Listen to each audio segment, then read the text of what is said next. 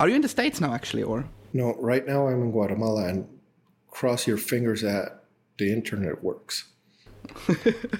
We'll see. So far, it holds up. It was glitching as soon as you said that. No, it's showing. Yeah, it's showing uploading speeds work. So yeah, yeah, yeah, yeah that's good. Well. That's good. Cool. Yeah, ninety-nine percent. You're golden. Perfect. Um, just trying to come up with a good intro, but obviously, as always, I'm lacking. Hello. Yes, I'm, I'm trying to get a good pun out, but they um they have been lacking quite a lot. Um, but yeah. Fuck! I had no one with Guatemala. Now I forgot it again. they got they got exotic oh. birds in Guatemala, haven't they? Just like your hairstyle, Joe. Is that yeah? A, a and shitty passports, right, Jose? Oh, horrible! Tell me about it. I'm I'm right now applying for visas for extended stays in Europe. It's you have no idea this situation. For for any one of the listeners, Jose is. If you've ever spoken to a person from Guatemala. It is quite a challenge traveling with that passport. yeah, yeah, yeah. It's uh, it's something else. Uh, you're, you're, There's a story. Yeah, there. You're, well, you know, when I go to customs, they actually ask me, "Why do I look like I look?" They they don't trust it. Got it. Got it. Yeah, it, it's like uh, I've been to multiple rooms. I actually went. into a room while I was starting the Ibex project, or yeah, like a year ago, they flagged me and and and it was t- two or three times that I had gone into the U S and they flagged me. So first time they flagged me, put me in the room, then came out, just gave me the passport, went out. Then the second time, I actually had interviewed, and so. You sit for like, I don't know, fifty minutes, whatever, till they get to you. And then you sit down in a little like cubicle and stuff and you get asked like, you know, what are you doing here? And, you know, whole life story. I'm I'm going back to who my parents were, all kinds of stuff.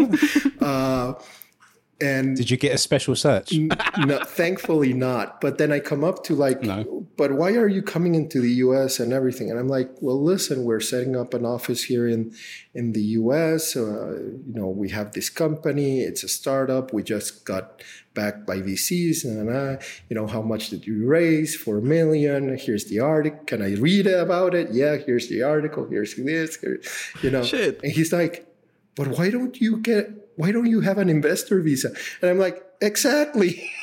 Like, you tell me. I'm, you tell me, man. I mean, but yeah, it's a it's a trip. I can imagine. Yeah. For uh, any one of the listeners, we've started a bit of a new format where we try to be chill in the beginning and not go into the main question right away. We have Jose here on today. He's the C E O of Ibex, and I guess mm-hmm. Jose, if someone in the States has used one. Of the bigger, you know, like Bitcoin Magazine sites or paid for a ticket, they've used your mm-hmm. services, right? Yeah, absolutely. Uh, yeah, we not only Bitcoin Magazine, but uh, we have a couple of interesting partnerships in the U S. Uh, most of the conferences like to use uh, our service Ibex Pay to run their payments. We get some really good traction just organically. So even in Europe, nice. we. Sometimes get people using it. Uh, we like to think it's the easiest way for merchants to get paid when it's not just a sole proprietorship, but let's say you have mm-hmm. employees, you have, you know, other people using the service and you want to have a, an easy way to do it. And we're just improving it every day. And pretty soon we'll have a, we'll have a really cool functionality where if you're getting paid in Bitcoin, you can link directly a Lightning account and just get your Bitcoin streamed through to you without having to do anything. Oh, you're on mute, Joe. That sounds yeah. awesome. Um, I mean, I, I was using um, Ibex um, Lightning um, at Bitcoin Amsterdam, and it's brilliant. It was, you know, the it was it was everywhere, and yeah. um, I've I've still got it on my on my phone um, and use it often. But um, mate, it's it's a fantastic service, and. Um, What what sort of developments are Ibex working on at the moment um, to im, im, im better improve your service, which was already a brilliant service as it was? Well, uh, that that part that I said of the streaming payments is is one of it. But, um, you know, we, we're always looking for uh, liquidity partners in different jurisdictions so that we can actually convert to fiat instantly, because that's the other service we do. Uh, but moving away from Ibex Pay, which is kind of our more retail-facing product, uh, our core product really is Ibex Hub, and that's where most of the magic happens. So imagine this. To build out Ibex Pay, first we have to build out Ibex Hub, which is the core group of services that, you know, this is an enterprise uh, grade um, set of tools, A P I tools for developers to build their own Ibex Pays and uh, and their own, you know, uh, solutions into their apps and services and products. So anybody that thinks they can leverage Lightning to deliver a better customer experience, uh, to facilitate payments, to just make everything more agile, instead of going through the whole development and all the uh, problems that are associated with running your own Lightning infrastructure, you can contract our services. And much in the same way you do cloud service, you don't set up your own server infrastructure, you know? The, you you can just uh, plug into our A P Is and start delivering Lightning into your to your customers, and that is really our core product. Some something we I'll, I'll like to do a demo for yeah, you guys, right. So you can see, because it's really cool. That'd be great. Um, going back to your uh, well, I'm not going back to it, but I'm just curious as to how you even ended up in Ibex, and what was your journey um, through the Bitcoin rabbit hole that. that brought you to doing what you do now? Well, I think my Bitcoin rabbit hole story starts before even Bitcoin existed. It starts, for me, it actually starts, I believe, way back in the eighties when I was just a little kid, because uh, I was I was a little kid, but I, I still remember stuff, right? And during the eighties, we went through a period of very high inflation in Guatemala, and we went from parity with the dollar to one to seven in the space of like five years, which is ridiculous. And friends of the family and stuff, I saw people lose the down payment on a house. They had the money saved in the bank to do the down payment. They ended up buying a T V. That's insane. That's, yeah. That is ridiculous. So that's the yeah. first event in my life that prepped me for Bitcoin. Second event in my life that prepped me for Bitcoin was in uh, two thousand three. I was uh, uh, I was in the first, I would say, entrepreneurial project. It was a bicycle manufacturing, not manufacturing, assembly company with a friend of mine, and uh, and we went. We were on the wrong end of a bank bankruptcy. So this is a wild story. Uh, there was this bank in Guatemala that liked to play fast and loose with their investments, and they were offering like really high returns on offshore savings products. Now, we had to use those that those offshore accounts to pay our suppliers in China, because it was a bicycle assembly mm. company, and because uh, of SWIFT and stuff, you can't, at that point in time at least, you couldn't wire directly from Guatemala uh, to China because correspondent banks and stuff. So we had to go to uh, this offshore bank account, which was in Caymans, to wire the money outside, right? Anyway, these guys were playing fast and loose, and they had invested a bunch of money, pretty much all the money, with Bernie Madoff, which was oh, offering wow. like oh, twenty percent returns. yeah. And they lost everything.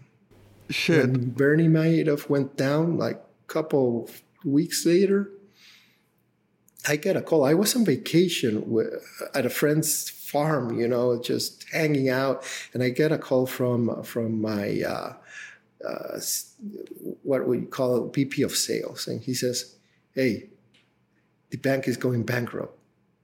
And I'm like, no way. Bancafe is está quebrando. I'm like, no way. This cannot be happening. That's, this is Friday evening. It just goes to show you how quick these things happen. And yeah. And the thing is, for the offshore where it, where our money was, because we were, I had the, I had knocked out and notified by the supplier that I had to prep the payment because the shipment was coming in the following two weeks. So I had to be ready. We lost all of the profit for the year, all of it. Shit. So yeah, when two thousand twelve rolls around, I bump into the Bitcoin white paper randomly down a, you know, uh, a, U, a Google search, whatever, rabbit hole. I bump into the white paper. I didn't even need to get convinced. I, I'm like, I don't care about the price. If they can't inflate it and they can't take it away, yeah, it's good enough for me. I, I love this stuff. But, you know, I, I I was dumb enough to not mine, even though I downloaded the client and you could actually mine back then with a regular computer. And I didn't do that because I'm lazy and didn't understand the technology or didn't go deep enough into it. I I even visited a couple of faucets sometime, but I was like, no, this is so dumb. I just want to buy this. And I, I went to Mount. Gox. I tried to send them money. Oh my, my wires got blocked. And then I'm like, okay, it's not my time, but I'll keep tabs on it. And that's how I got into it. And then the second rabbit hole where is where I went in really deep was in twenty seventeen, because uh, I was living in Rotterdam at that time and I could actually buy Bitcoin. And it was a little bit of a wilder time than it is today because there were websites that you could just swipe your card and get Bitcoin at a ridiculous thirty percent markup or something like that, right? Um, but anyway, I um, I bought Bitcoin, and the next day, I'm not kidding, the next day, it lost fifty percent from where I had bought it. And I'm like, okay, did I just make the biggest mistake of my life? It wasn't a lot of money, but I got to read about this and I just got to go into it very, very deep. And so with my brother, because we were doing this together with him, uh, we went in the deep into this. We listened to everybody. We even listened to crazy guys like like Brock Pierce and uh, Richard Hart and uh what was this guy? Uh, Trace Mayer, which wasn't crazy, but then he ended up being, you know, who he ended up being. Um, and and it was just before the block size wars. And so we went super deep. We read the Lightning white paper, which at that point wasn't even feasible, right? But the paper came out in something like twenty sixteen, I believe. And and so it was. We were on the SegWit forums, you know, battling there. Uh, it was it was a trip. Uh, so like those times were so interesting. Like I'm very helpful that I got in when I got in, and, and there's it's, a lot of stories here. I think everyone has that kind of moment in Bitcoin. It's like, oh, what if, you know, if only I got into Bitcoin sooner, or if only I, I, I mined it at, at the time. We all have those sort of moments of like regret. And we always make those mistakes um, early on in the Bitcoin journey. You, we might have, you know, put our uh, faith in various people and things like that, that, that turned out to be pretty much of a scam. So you know, pe- people go down this rabbit hole and they don't they don't come out, or they don't sort of stay down there unscathed. You know, we, we've all got our bruises in the Bitcoin ecosystem in some way, haven't we? I, I like to say everybody does their shitcoin yeah. tour of yeah. duty. Yep. I, I don't begrudge anybody that says, "Oh, I'm in Solana or I'm in whatever." I'm like, "Yeah, I was. Yeah. I was You'll there at one out. point." yeah. Let me know when you get out. Well, but wouldn't that be the perfect thing to post the meme, lightning will kill your shitcoin? Like, haven't you haven't you started doing this with Ibex? That would be quite a uh, quite a funny marketing thing. I I would love to to do that. But right but legal just, says no. Yeah, legal. Mark, uh, our client base. So you, yeah, obviously. Yeah. Now you mentioned Mount Gox. Did you get burnt by that? No, because I couldn't. They wouldn't receive my wire. I sent it to Japan, but they wanted to see like where is this money coming from? What are you going to use it? You have to have an invoice. Da, da, da. And I thought, this is too much hassle. So I just saw the the implosion, explosion mm. from afar. And like, oh my Lord, this is wild. But to be fair, because of everything that had happened to me, I... Sounds like you dodged the bullet. I, I didn't understand how people bought Bitcoin and didn't know that the one, first thing you do is you take a... take it off an exchange and take custody yourself. That's the whole value prop. Like to this day, I don't, outside of traders who are day trading and stuff, why would you have any Bitcoin, significant amount of Bitcoin in an exchange? It makes no sense to me. It's like, ah, get it out. Yeah, as if as if um, trading isn't risky enough, leaving your Bitcoin on there at the same time, you're playing yeah. with fire. How do you see this with Lightning specifically, um, Jose? Because I know a lot of, you know, like we have the crazy O G Bitcoiners who go like, "Yeah, if you have in Lightning, it's an I O U and whatever mm-hmm. the hell." I'm not allowed to say the F word, otherwise I have to pay. Um, mm-hmm. How do you go about this? Because I imagine as a business offering these services to to regular mom and pop shops or even bigger mm-hmm. groups in, in Latin America, um, there's always a bit of a trade-off. How do you guys go about this with Ibex? Because we've heard you can literally stream it to your own wallet if you want to, um, or you can mm-hmm. use it different ways if you want to convert to fiat and such. Yeah, well, what we want to do is we want to get the money into our clients' um, accounts or hands as fast as possible. Uh, it's it's a little bit tricky, and to be fair, you can't do it one hundred percent with everything. And we are operating in a in a custodial world, I like to believe.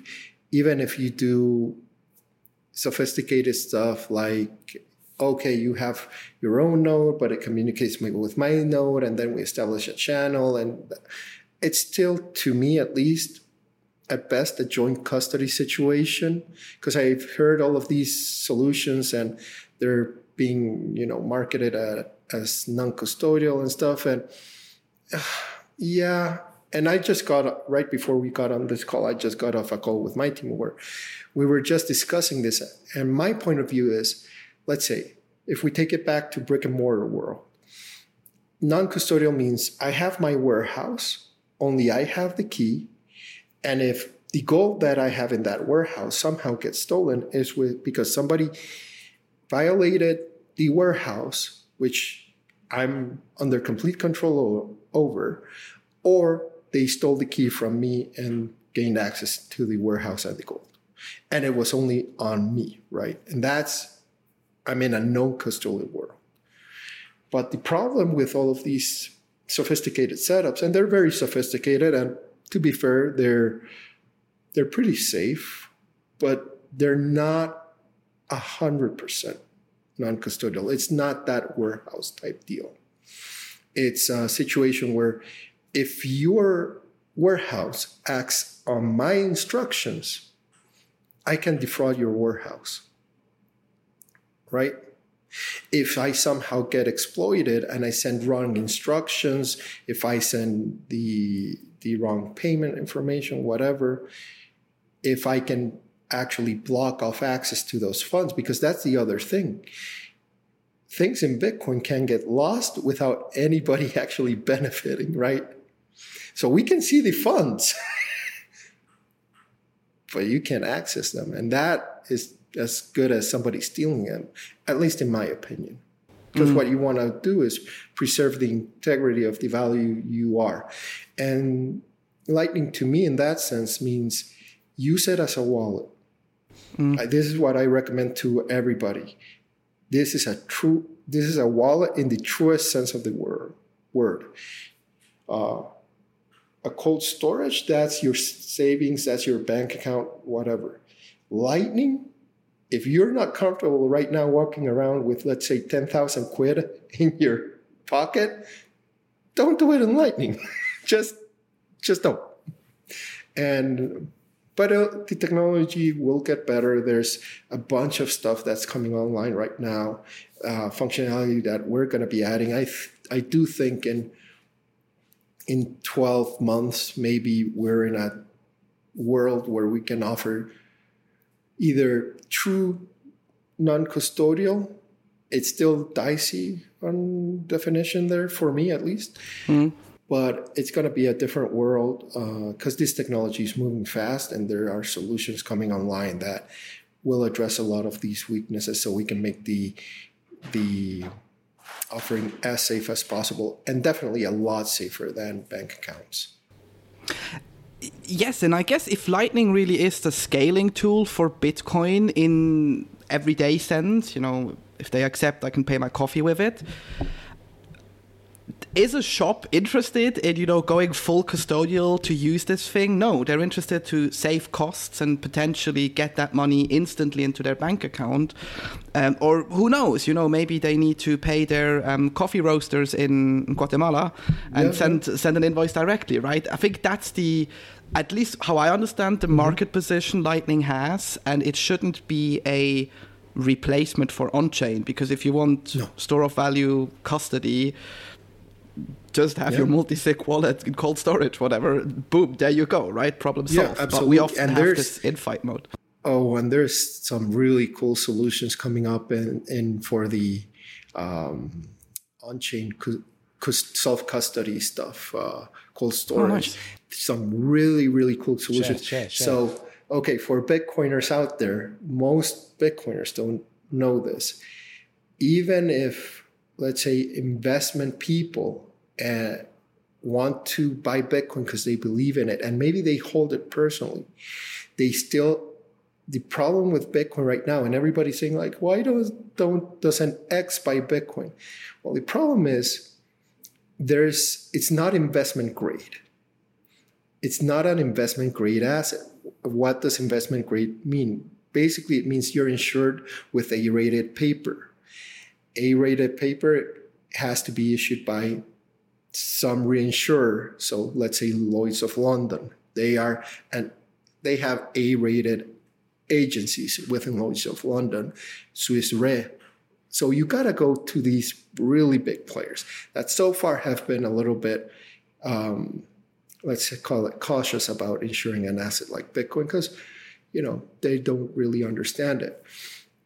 But now, uh, I just had a presentation over in Nashville about a month ago uh, where some guys had cracked this nut, and they're coming out with uh, Bitcoin insurance. To be fair, it's in fiat, and it's for the amount you insure it in fiat, not.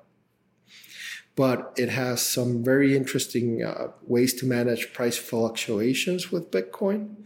Uh, it has a fairly high deductible, which I think is like thirty percent, but it's insured. It's actually backed by A-rated paper. And so it's going to make Bitcoin investment grade for these institutional investors and companies and family offices that so far couldn't actually buy the asset because it was deemed too risky for their portfolio. So besides the BlackRock E T F, this is also coming online at a very interesting time, pre-halving. I was just about to say, it's uh, it's it's almost as if they choose the, the timing of releasing the stuff, right? it's things, it, it's so weird. I don't know how you feel about it, but to me, it's sometimes like things in Bitcoin always align for good and bad. Like when it's bad news, it's just, ah. oh. It wants to get pushed, push you into a hole. But when it's good news, it's just like, how can all of this be happening, you know? And some of these things that you're talking about, some hardcore maxi Bitcoiners are like, oh no, it's, you know, it's not the Bitcoin way, but it's it's almost like a means to an end. If you want to get somewhere, you have to take the journey first, right? Um, you you have to, you know, put all options on the table and and and and open yourself up to new possibilities within the Bitcoin ecosystem. So it might surprise you to to here that I consider myself a Bitcoin maxi. That is my currency of choice. But I don't think being a maxi excludes leaving people out. To me, the whole... Right. So one of the biggest value propositions of Bitcoin for me is that Bitcoin is the money for enemies, meaning we don't have to like mm-hmm. each other for us both to use Bitcoin. And in that sense, right. Bitcoin is the most inclusive currency in the world. And being a true maxi means allowing for that inclusivity. So use Bitcoin however you want to use it. Like, there's no one right or wrong way, I don't believe. And honestly, if we mm. want to go mainstream, we have to allow for all of these types of use cases, because not everybody's comfortable hacking away at their computer and building their own node and having their own server infrastructure in-house. And, you know, we have a friend here in, in the office, and he's like uh, going down into this, uh, what is it? Um, the star nine thing, and you got to custody your information and you got to custody. And I get it. And I agree with him, but I also recognize ninety percent of people, you know, it's, right. it's like, right. here's what I say. For the end user, convenience trumps security a hundred out of a hundred times. So we want to go mainstream. Let's make this shit easy. You know, it's it's pretty simple. let's get the let's get a better experience than what they have with their bank right now, uh, than what they have with credit cards, because we can get there. Bitcoin and Lightning specifically solve so many issues that the traditional payment rails have right now that it's it's not even funny. Yeah, Bitcoin is superior in so many ways, and um, there's so many different uh, opinions within the space about what, what Bitcoin is for everyone, and, that, and that's the whole point of it. Everyone needs to be able to have that conversation and, and use Bitcoin the way they think it should be used, and that's that's the whole point of it, really. What's your stance on the whole um, K Y C, non-K Y C um, discussions that are constantly being hashed out on Bitcoin, Twitter, et cetera? Well, Uh, first of all, K Y C, I'm very opposed to, but I comply with fully, which is weird. I don't believe the way we change this world is by just uh, hammering people and regulators and calling them evil or the spawn of Satan or whatever. Uh, they're not. They're They're looking at some problems out there that are real problems. I think they're going around about it the wrong way, because it's about weaponizing the ultimate agent for peace that we have, which is money. And if you do that, if you weaponize your agent for peace, where, well, then you're incentivizing violence. And then you have things like Ukraine, Iraq, Iran, Afghanistan, Somalia. These are all, the violence in all of these countries are not because we didn't K Y C enough people. It's because the K Y C A M L system as it stands today incentivizes this violence, and the fiat world as it stands today incentivizes this violence. And I want to bring this point of view to to the regulators, and I constantly engage with them, and I realize, like, yeah, I understand what you're trying to do, and I don't believe, like, I agree with you in that it is an issue, we have to solve this. I'm just saying, let's see if there's another way, because right now we might be, you know, creating more harm than good. So, but I fall on it in that sense. Um, I oppose it completely, but I comply with it completely, because I understand the world we're living in, and we, I understand the concern of a lot of people. And at the end of the day, these are the laws that were generated by elected officials, et cetera. And I have to work in that world. It's like, yeah. Let's say if you're opposed to drugs, mm. you don't you don't go at the problem by becoming a drug lord. You try to reach out to your uh, officials and say, listen, let's talk about this. Come back. Mm-hmm. We got to get the voters on our side, basically, is is what we got to do. Because once we get the voters, we, yeah. And I guess it's always, which perspective are you coming from? If I have the ability to pay for my coffee and morning breakfast with Lightning, I want to make sure that the business that accepts it is, you know, fully compliant, that it's not like a backdoor gambling poker site and mm-hmm. I'm actually financing some weird stuff. So in a way, even though, like, you could go into the whole rabbit hole, you know, how anonymous is Lightning and, and privacy and stuff.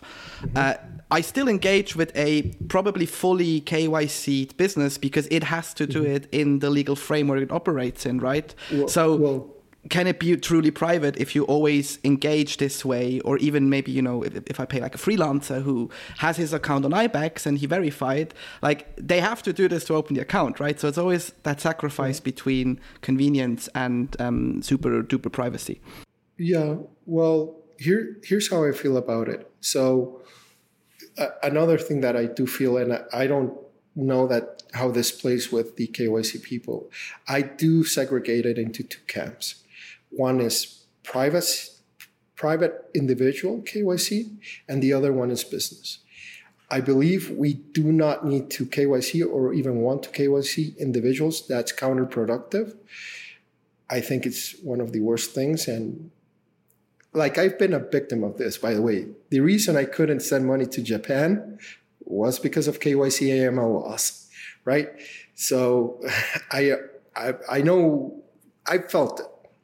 I can't open a, or I couldn't open a brokerage account since two thousand, whatever, because again, K Y C A M L. I'm too expensive to onboard for a broker.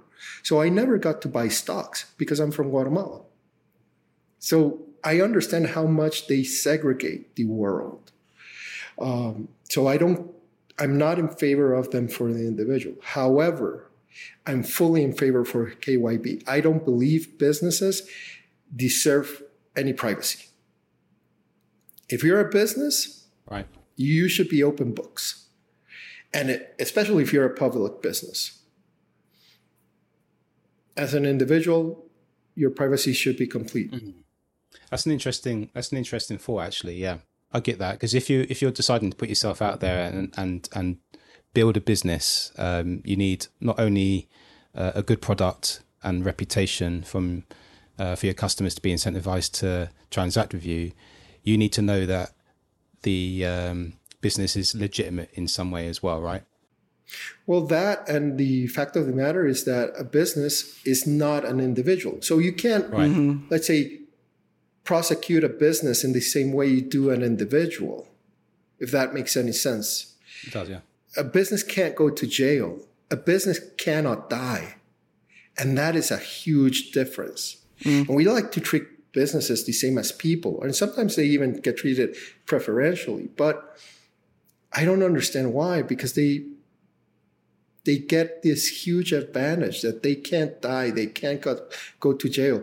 They can't really be threatened in that way. The only ones that suffer consequences at the end of the day are individuals, not mm-hmm. businesses. And also, a business is beholden to too many stakeholders mm-hmm. for it to be completely private, mm. right? It's like, you're a business, even if you're a small business, you have ten employees, that's probably fifty people that depend on average, or forty people now because there's less kids involved, but forty people on average that depend on that business survivability. And having transparency in that world is, I think, beneficial to the individuals mm. because I'm concerned with the individual, not mm. the business. And this is also why our offerings are mainly to businesses, or mm. we cater to business specifically, because that's how I kind of solved my conundrum with the K Y C, K Y B stuff. Mm. I'm completely fine K Y B in business. I, yeah, it yeah, has to yeah. be done. I mean, imagine, I know MicroStrategy, um, well, maybe we get an insight. I know MicroStrategy is building their own Lightning products and stuff, yeah. But imagine a public company like this one who is actively, I don't know, distributing their shareholder updates quarterly. If you can actually just, you know, open an Explorer and see like, oh, there is actually the money flow in and out, which they promised, and you can maybe verify it with a node or through other tools. That's what we want in the end, right? And yep. That's also the big criticism we make with banks, like, oh, you do everything behind shut doors. But for some reason, people can't differentiate there, and uh, always see it as a as a. It's not a victimhood, but it's it's definitely we're being abused by something which inevitably businesses have no choice anyway. So yeah. If they already have to do it, let's use it. Yeah, yeah, absolutely. And uh, mm. you know, to your point, um, I think. When we say uh, fix the money, fix the world, it's it goes to your point exactly, because of how I see it and what you're talking about is we're getting all these bad signals because we don't have a true market uh, mechanism going on.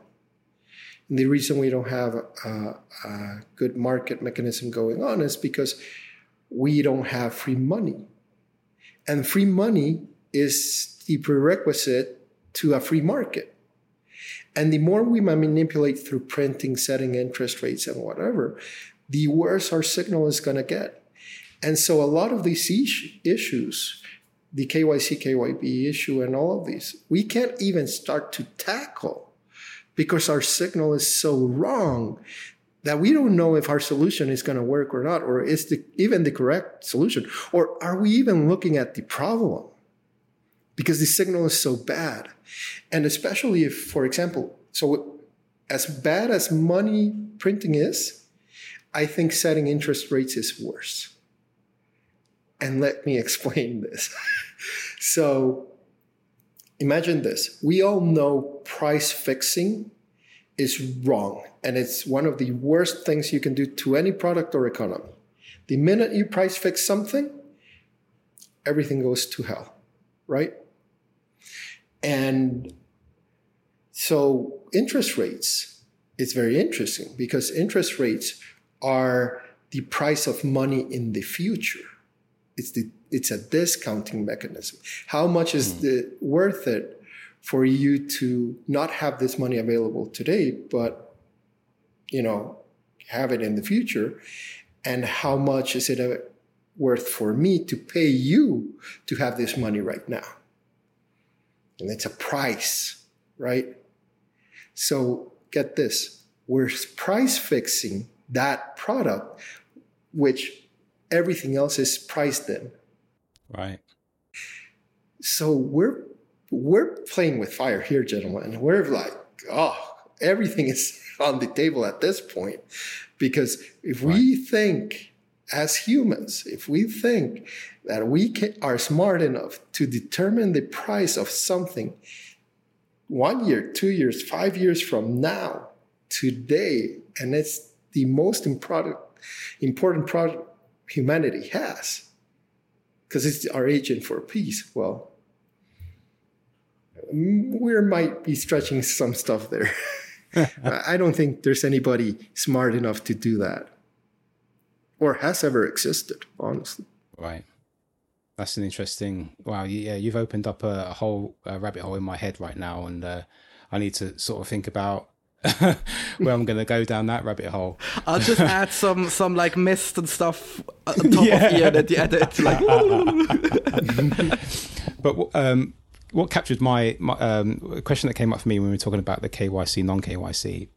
Mm-hmm. Stuff was um, how it how it sort of blends in with the whole privacy um, side, because um, obviously you get a lot of people talking a lot about how important privacy is, and I understand that, and mm-hmm. I believe that privacy is obviously very important because, you know, when we take control of our own um, uh, money, uh, separate money from state, I, I get all that, um, but there is a part of me that does sort of wonder about how dangerous uh, complete privacy can be. Um, and mm-hmm. what that does mean long term. Have you had any thoughts about privacy and how that might be a good thing or a bad thing long term for Bitcoin?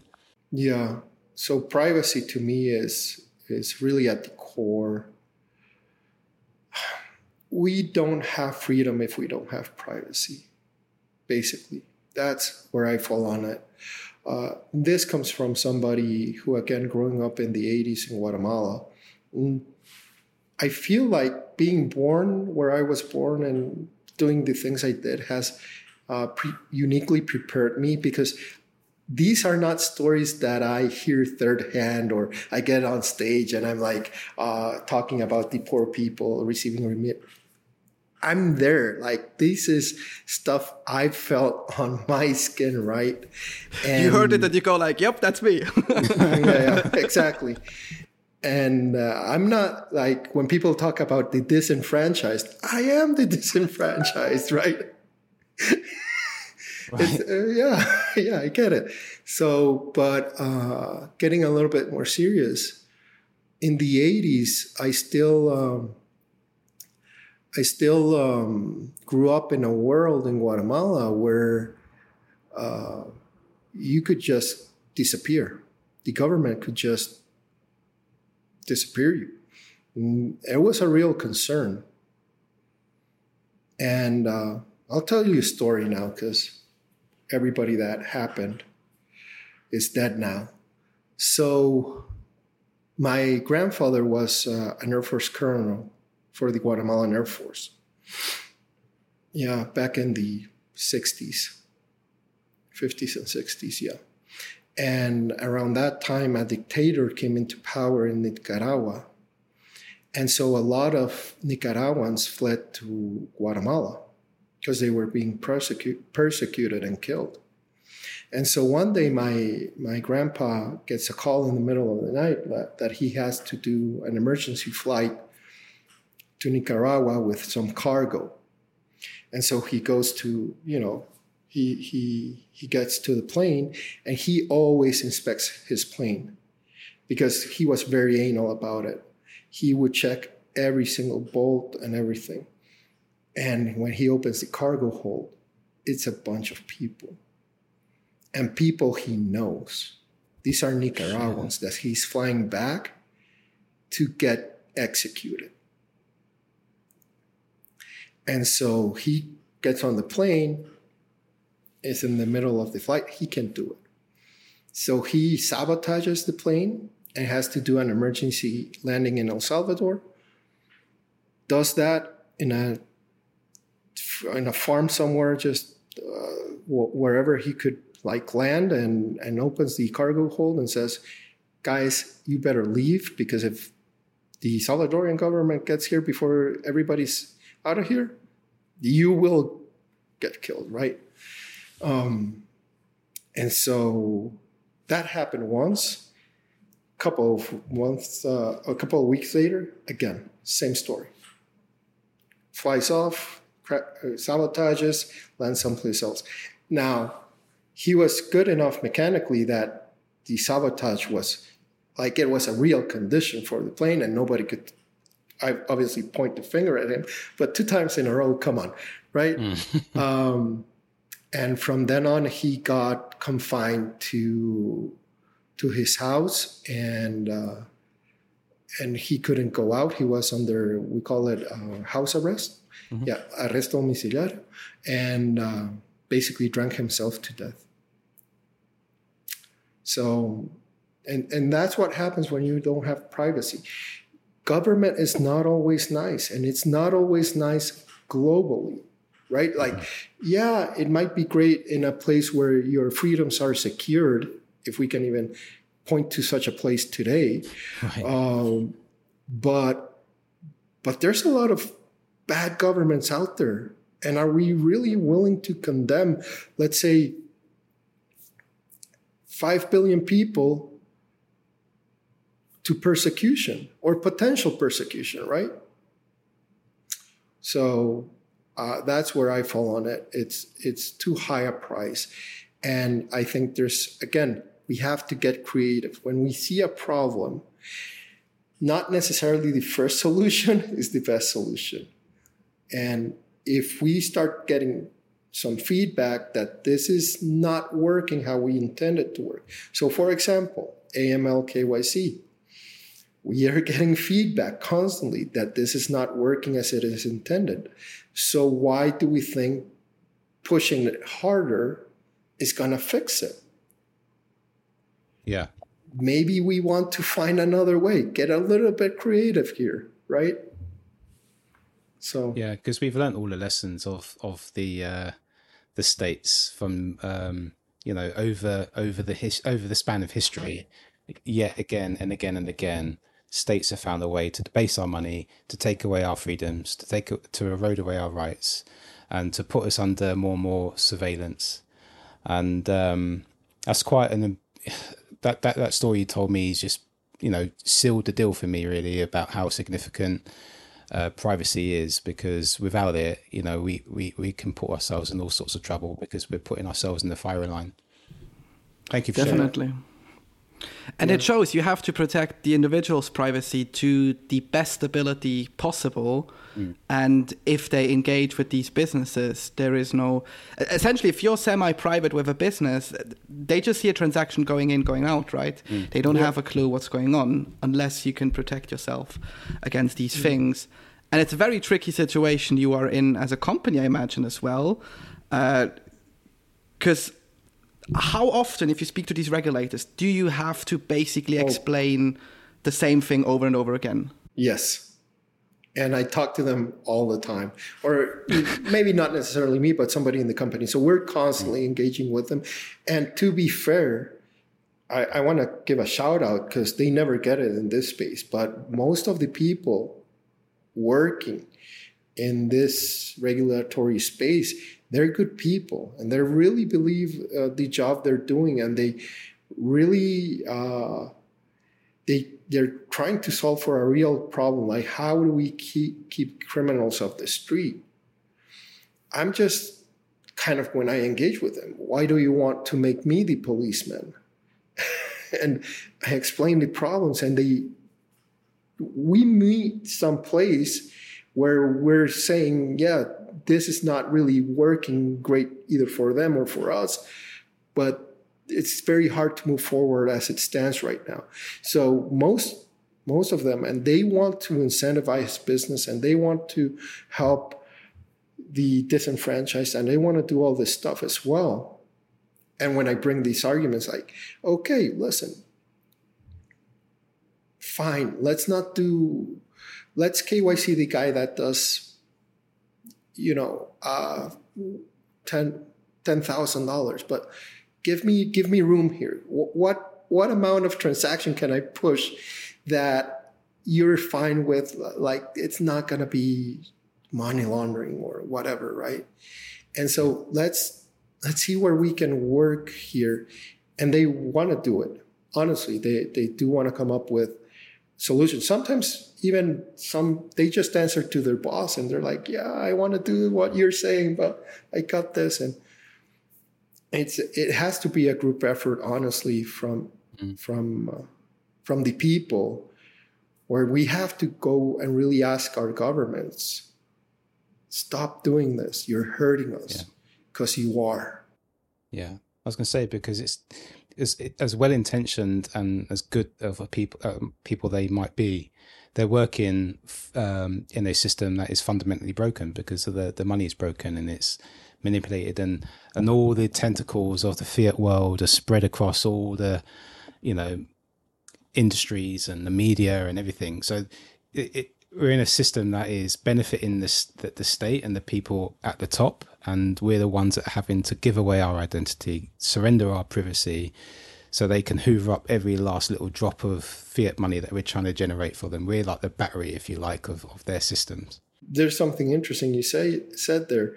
We're we're beholden to the state. And if there's one place that absolutely deserves zero privacy, it's the government. This yeah, is how I feel is. about it. The government, right. It should be like a glass box. There should be... Yeah. Absolutely no mistake yeah. about what's going in there, uh, how they're spending money, how much money they're receiving, right. uh, where your tax dollar is going. It, well, that's it the great be, lie. They're meant to be working for us, right? They should be the ultimate K Y C institution in the world. Right. You have to declare every single line here. Oh, you have here, uh, um, I don't know, two trillion dollars for defense. Mm. Yeah. Come here. Let me yeah. let me see the last bullet you've bought and right. where exactly everything this went. How yeah. many audits did like the the U S military went through? Like five or six at this point, and they still can't find bazillions of dollars. So like these are people telling us what to do. You go like, holy yeah. shit.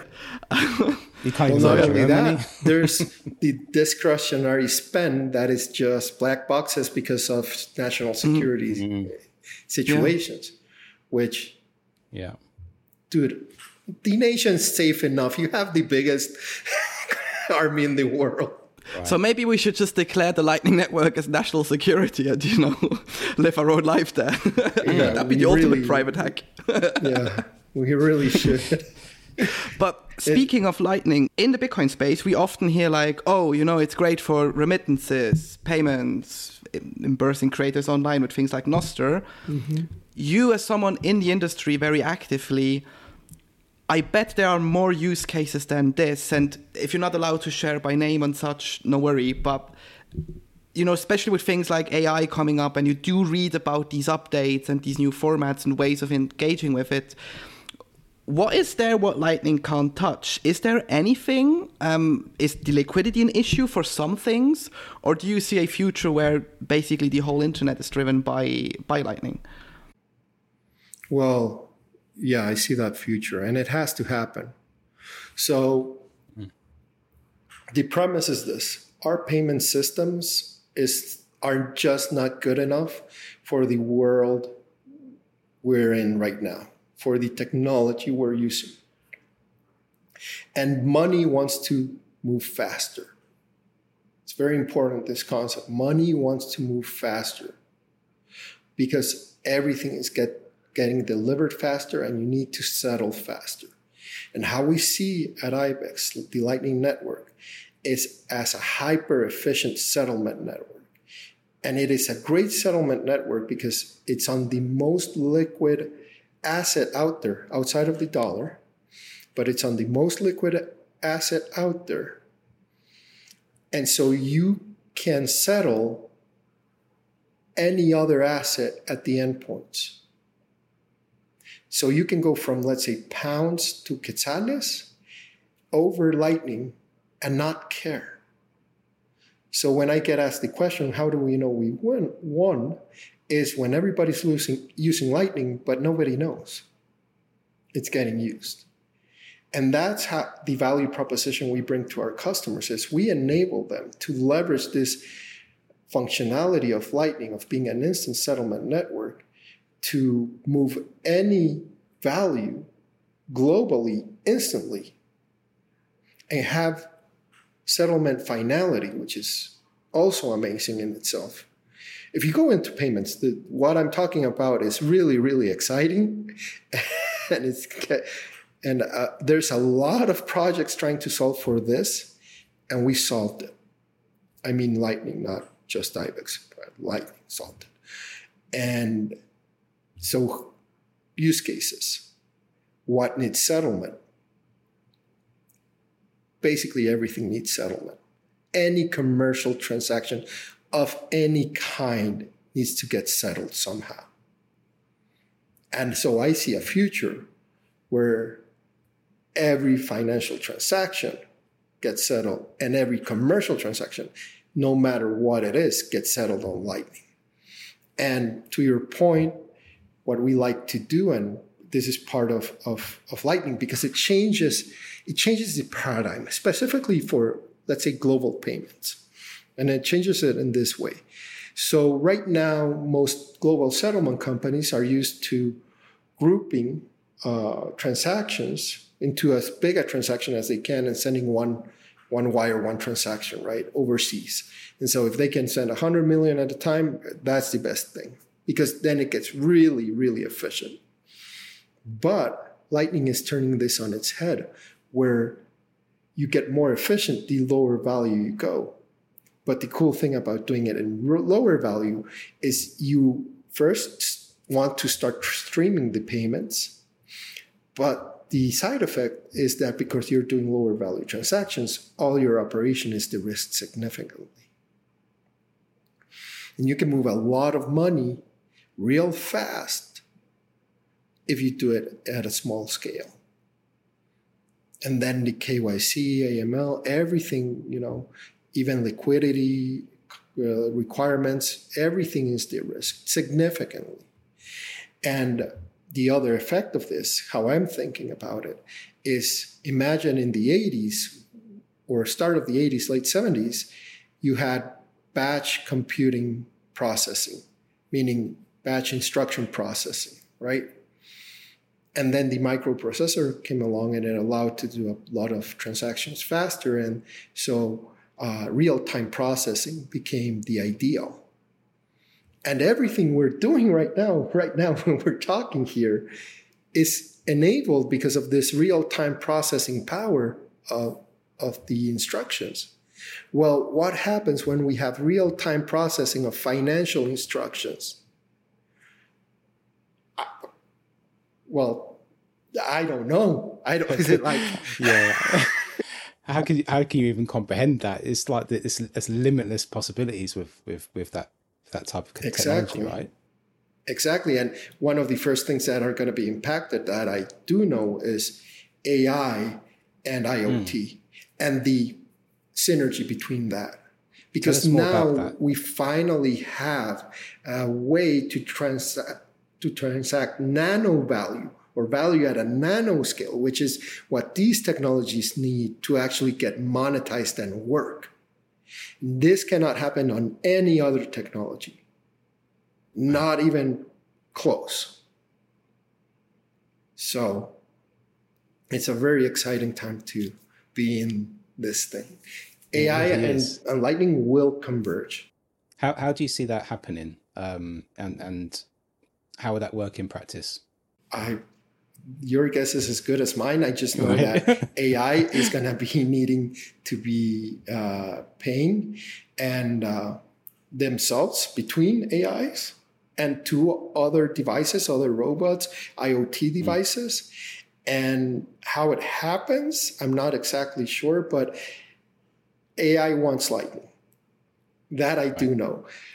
I'll give an example because I'm I'm fooling around with this idea. I want uh, I want to push out a marketing campaign uh, next year, but it can't be just Ibex. It has to be the whole industry. So I'm working on getting industry players together, and it's called Pay with Lightning. And so one of the ideas for the advert is uh, I don't know if you follow soccer or how f- big of a fans you are, but Uh, a couple of years back, there was this ad for the World Cup where they would hit the ball and it landed in another country with another player and it landed with another country. Yeah, do that, I mean, but right. with pay, but with money, right? With Lightning, that it happens instantly. But the other advert that I have is a guy that's mining and is receiving the sats instantly as they're being mined because they're being received on the on the uh, Lightning Network.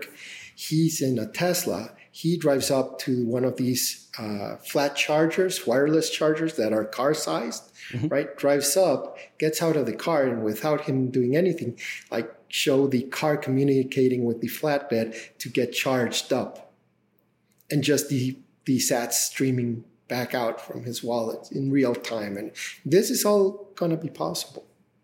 So that that's, yeah, that's an amazing uh, vision of the future. Um, but you, you, what I've also seen on uh, socials with Bitcoin is, is, is some fear amongst some Bitcoiners about the dangers of A I and how, and how it could be a threat uh, to us as in, in humanity. What do you say to those people? There's always that risk, right? Any great tool can be used for good as well as for evil. Uh, at the end of the day, it's going to fall on uh, the people using it. I do believe that. I think A I, to be fair, as great as it is, and I honestly, I just used it last night to draft some uh, communication, uh, but it's still not quite there where I would call it an intelligence, meaning it's not creative. And I did this by getting into an argument with uh, with some A I bots, where you could tell they were kind of going to talking points that they heard, but uh, there's not the creative idea. There's not right. the spark of, I grab this, I grab this, I, and then I push out this new, never before thought of mm. thing that right. humans have. So when I see that, then I will be, okay, is this guy going to be good or bad? Because A I can be good or bad, right? Mm-hmm. It will have the same foibles as humans, I believe, in the sense you meet good humans, you meet bad humans. Most of the time, a human can be both good and bad, which is weird. Yeah. So, but I think it's an amazing tool. I think it's what we need right now, mm. honestly, to continue to progress. Yeah, and that's exactly what it is, right? It's a tool. Yeah. Um, and Joao, I know you, you've used it a few times to to sort of like give you some sort of um, ideas and inspiration and the sort of content that you you create and write, right? Dude, I use it on a daily basis at this point. Yeah, there you go, you see. I mean, it's, it, it is exactly like you say, Jose. It's... You can, I can use a hammer to, you know, hang up nails, to hang up my images, or I can go out and kill someone. It's up to me how I use the tool. And I personally think, especially for creators, if they get more familiar with A I, especially open source A I, because there's a lot of cool stuff happening there as well, and then see like, okay, I already have an open source anything tool. Mm-hmm. Where's the open source money? And the only logical thing has to be uh, Bitcoin and uh, eventually uh, uh, Lightning, um, which begs the question, um, Jose, where is, what is Ibex? What is your guys' future look like? What what are the ideas you want to push? Because I know you've always, um, mm-hmm. or you also are engaged with um, uh, big chains in, in Latin America. You recently also were on the floor in Mexico, or some of you guys. Yeah, yeah. Uh, what's what's your vision look like there? Well, we we were really focusing. So as much as as uh, Bitcoin has been a grassroots movement till now, I think true mainstream adoption happens when corporations start using it, and that's also when we get all the regulations on our side. So I'll give you a couple of examples. Uh, uh, P G P, right? P G P, uh, pretty good privacy, was considered weapons-grade technology in the late eighties by the Pentagon, and there was this big lawsuit and how the guys that were involved in P G P actually won and avoided jail time for divulging security, national security secrets, was they published it in a book. They published the code to for P G P in a book. And then it became a freedom of speech argument, and that's how they got around it. But there was still a lot of stigma around using P G P and pre- using privacy, these privacy tools in the in the nineties. And it wasn't until banking realized, oh, we can use this to secure our transactions, and it enabled open banking, and it enabled all of these things.